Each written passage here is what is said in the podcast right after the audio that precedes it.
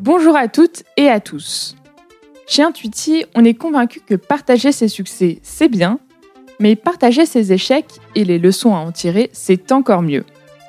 Merci donc à Louise Martin d'avoir joué le jeu.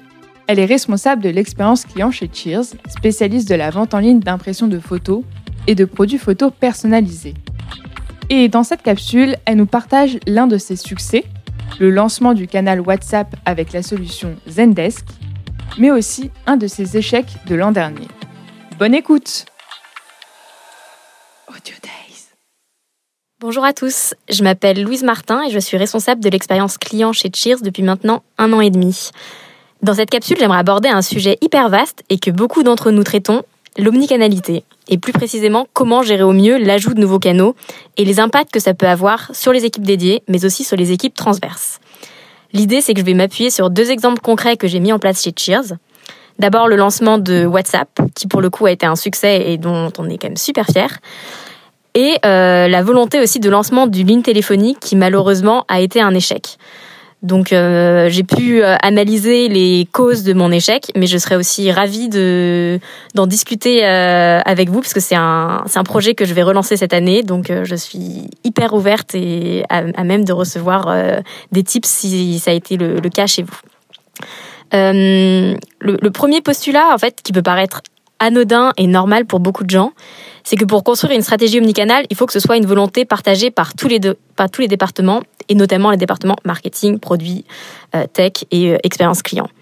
On ne peut pas décider seul, ça peut paraître logique, mais au final, c'est un peu moi et mon équipe ce qu'on a loupé dans notre échec de lancement de ligne téléphonique. Donc je préfère le rappeler parce que c'est au final un truc qui paraît hyper simple, mais qui en fait ne l'est pas forcément.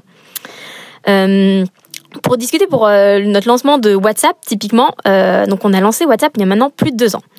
Et à l'époque, on avait des points de contact classiques, un formulaire de contact, une adresse mail, du chat et des réseaux sociaux. Le point de départ de la réflexion sur pourquoi lancer WhatsApp, ça a été fait avec le marketing. On avait fait toute une réflexion sur notre cible, parce que chez Cheerz, notre cible, ce sont plutôt des femmes jeunes, entre 20 et 40 ans, qui sont vraiment digital natives, qui sont attachées au mobile. Et en plus, à 70%, nos ventes sont faites via les apps. Donc déjà, on est quand même une marque très digitale, très mobile, donc les canaux digitaux sont hyper importants. Le deuxième point de départ, c'est qu'on a 4 marchés prioritaires chez Cheerz.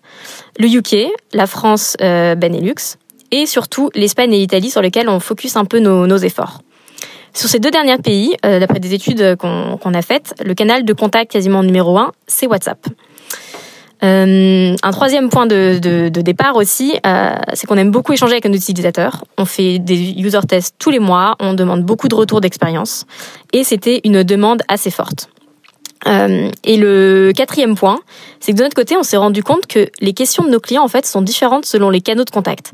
Typiquement sur le chat, les questions vont surtout être sur du pré-order à grande majorité. En fait, nos produits sont personnalisables, donc nos clients vont avoir besoin d'infos ou d'aide pour personnaliser leurs produits et ensuite passer à l'acte d'achat. Tandis qu'en fait, sur le mail ou le formulaire de contact, ça va être notamment du post-order, donc sur des questions sur les commandes, le suivi de commandes et autres. Voilà, sachant que sur le chat, où du coup c'est là où on favorise notamment nous l'acte d'achat, il n'était dispo que sur le web. Donc on n'avait rien sur le mobile, alors qu'on s'est quand même dit que plus de 70% de nos ventes se font sur le mobile. Donc clairement, il y a quelque chose à faire. Avec toutes ces datas, du coup, c'est un projet qu'on a pu pousser auprès de nos équipes produits, tech et design pour que ce soit priorisé de leur côté. Et l'avantage aussi qu'on avait et qui était un prérequis de notre côté, c'est que on voulait que tout puisse être centralisé sur une seule et même plateforme. Nous, l'outil CRM qu'on utilise aujourd'hui et qu'on utilisait du coup à l'époque du lancement, c'était Zendesk, et on avait déjà fait des petites recherches au préalable et on pouvait lancer WhatsApp via Zendesk. Du coup, ce qui s'est passé, c'est que voilà, avec toutes ces datas, l'équipe produit a priorisé du coup ce projet car important pour l'expérience client et pour Cheerz. Et les équipes produits et tech ont après bien vérifié si la solution proposée était ok d'un niveau technique pour l'implémenter, est-ce que c'était facile de le mettre en place et de savoir un peu le temps de dev dont ils avaient besoin. Sur ce travail qu'ils ont fait, qui a pris 1 trimestre, nous, de notre côté, on a travaillé sur 3 points.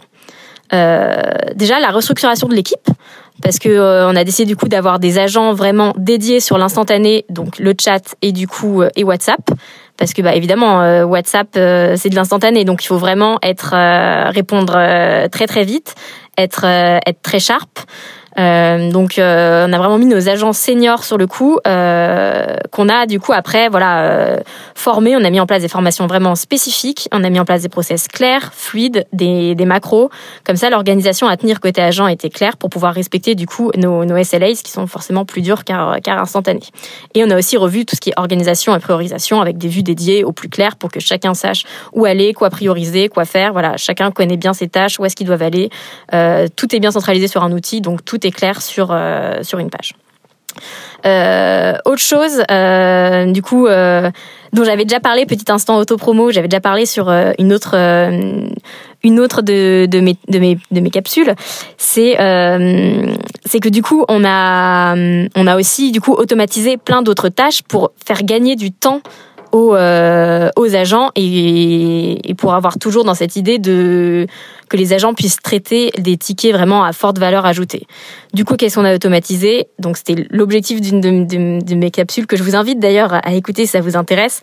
C'est sur tous les sujets un peu de livraison pour réduire les points de contact sur la livraison. Donc, la mise en place d'un outil qui s'appelle ShipUp qui nous a vraiment aidé à réduire tous les contacts de livraison. On a revu notre centre d'aide qui était mieux remonté. On a mis en place un bot. On a travaillé avec Neuros pour l'aide aux agents sur la construction de macros, proposition de macros et mettre en place des macros vraiment dédiés pour le coup instantané et donc WhatsApp. Tout ça via une seule page pour les agents, donc Zendesk, comme ça ils sont pas perdus. Globalement, l'intégration du coup s'est super bien passée via le social messaging de Zendesk.